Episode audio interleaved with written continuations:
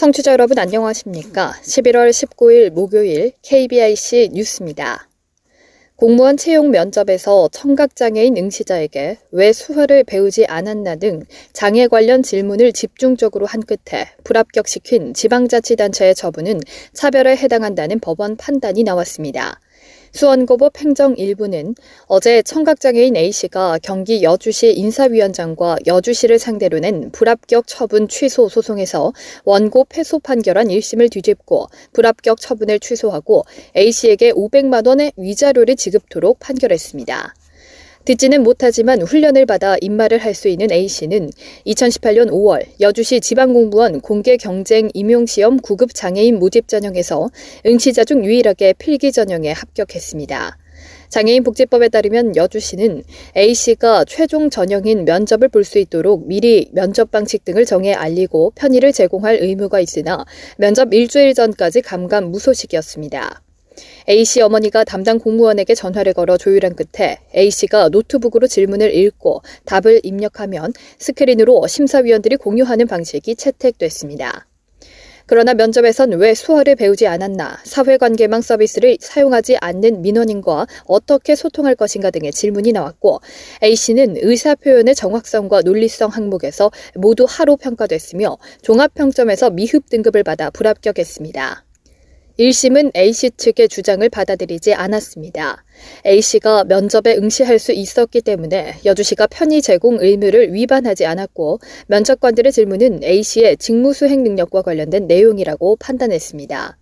하지만 2심은 청각장애인은 근로지원인 도움을 받아 통화나 대면 업무를 할 수 있다며 여주시 인사위원회는 A씨가 수화를 못한다는 사실만 전달해 면접관들이 편견을 갖고 차별에 해당하는 질문을 하게 했다고 밝혔습니다.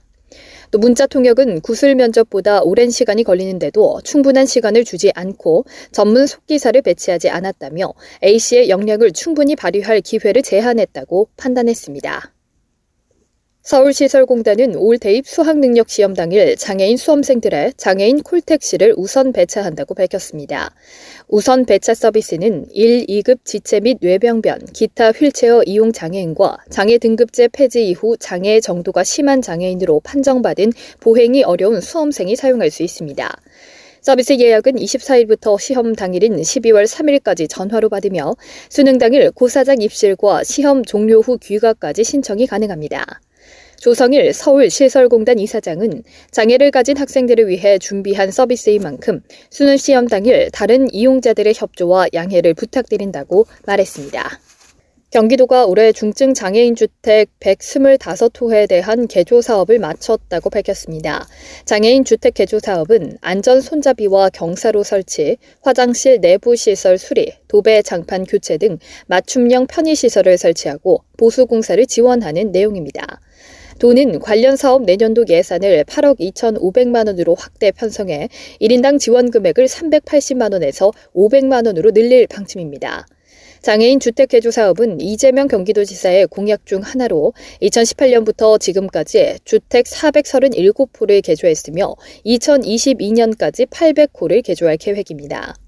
이 지사는 페이스북에서 이번 사업을 소개하면서 장애인 정책은 아직도 갈 길이 구만리다. 저 자신도 장애를 가졌음에도 세심한 노력이 부족하지는 않았나 돌아본다며 장애인 정책이 실책을 반복하지 않으려면 끊임없이 소통하고 공감해야 한다고 강조했습니다.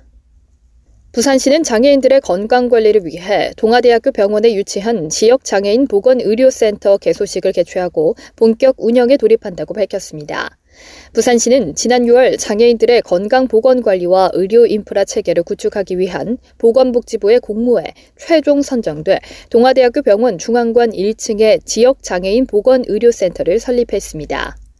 지역장애인 보건의료센터는 증가하는 의료 서비스 수요에 대응하고 장애인의 건강권을 보장하기 위한 원스톱 통합 지원센터로 장애인 건강보건관리 전달체계 구축을 비롯해 건강검진, 진료, 재활 등 의료 서비스, 장애인 임신 출산 등 모성 보건 서비스, 보건 의료 복지 연계 서비스 등을 제공합니다.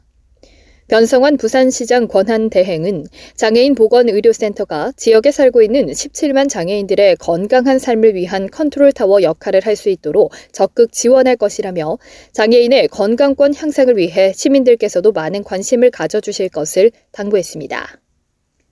국회 문화체육관광위원회 소속 국민의힘 김예지 의원과 한국만화영상진흥원이 내일 오전 10시 국회의원 회관 제8간담회의실에서 국회 정책 세미나 2020 장애 예술인 세미나를 개최합니다.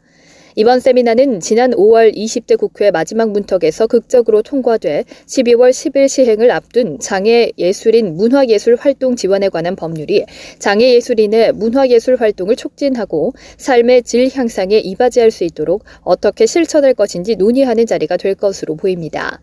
이날 세미나에서는 김원영 변호사가 장애 예술인 지원법 시행에 따른 쟁점과 정책 과제를 발표하고 이어 각 장르별 토론에서 음악 부문은 나사렛 대학교 음악 음악대학 이상재 교수, 미술 부문은 한국장애인 전업미술가협회 김영빈 부회장, 문학 부문은 아주대학교 다산학부대학 차희정 외래교수, 무용 부문은 한국장애인 무용협회 김용우 회장, 만화 웹툰 부문은 유주얼 미디얼 그룹 김유창 이사장이 실질적인 장애인 예술 정책을 제안할 예정입니다.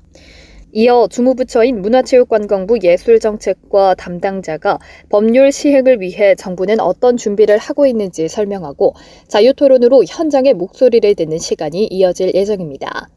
이날 세미나는 코로나19로 인해 현장 참가에 제한이 있어 한국만화영상진흥원 홈페이지를 통해 실시간 스트리밍으로 중계할 예정이며 국회 TV에서는 녹화 프로그램으로 방영할 예정입니다.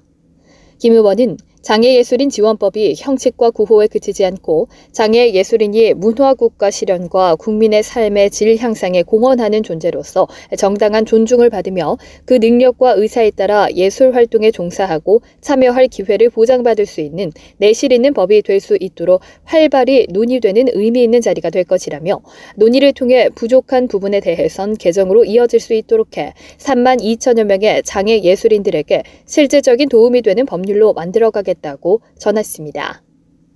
끝으로 날씨입니다. 내일은 전국이 대체로 흐리다가 낮부터 서울과 경기도, 강원도와 경상도 지역은 차차 맑아지겠습니다. 내일 아침 최저 기온은 영하 1도에서 영상 11도의 기온을 보이겠고, 낮 최고 기온은 5도에서 15도 사이의 기온을 나타내면서 오늘보다 많이 쌀쌀해지겠습니다. 이상으로 11월 19일 목요일 KBIC 뉴스를 마칩니다. 지금까지 제작의 권순철, 진행의 박은혜였습니다. 고맙습니다. KBIC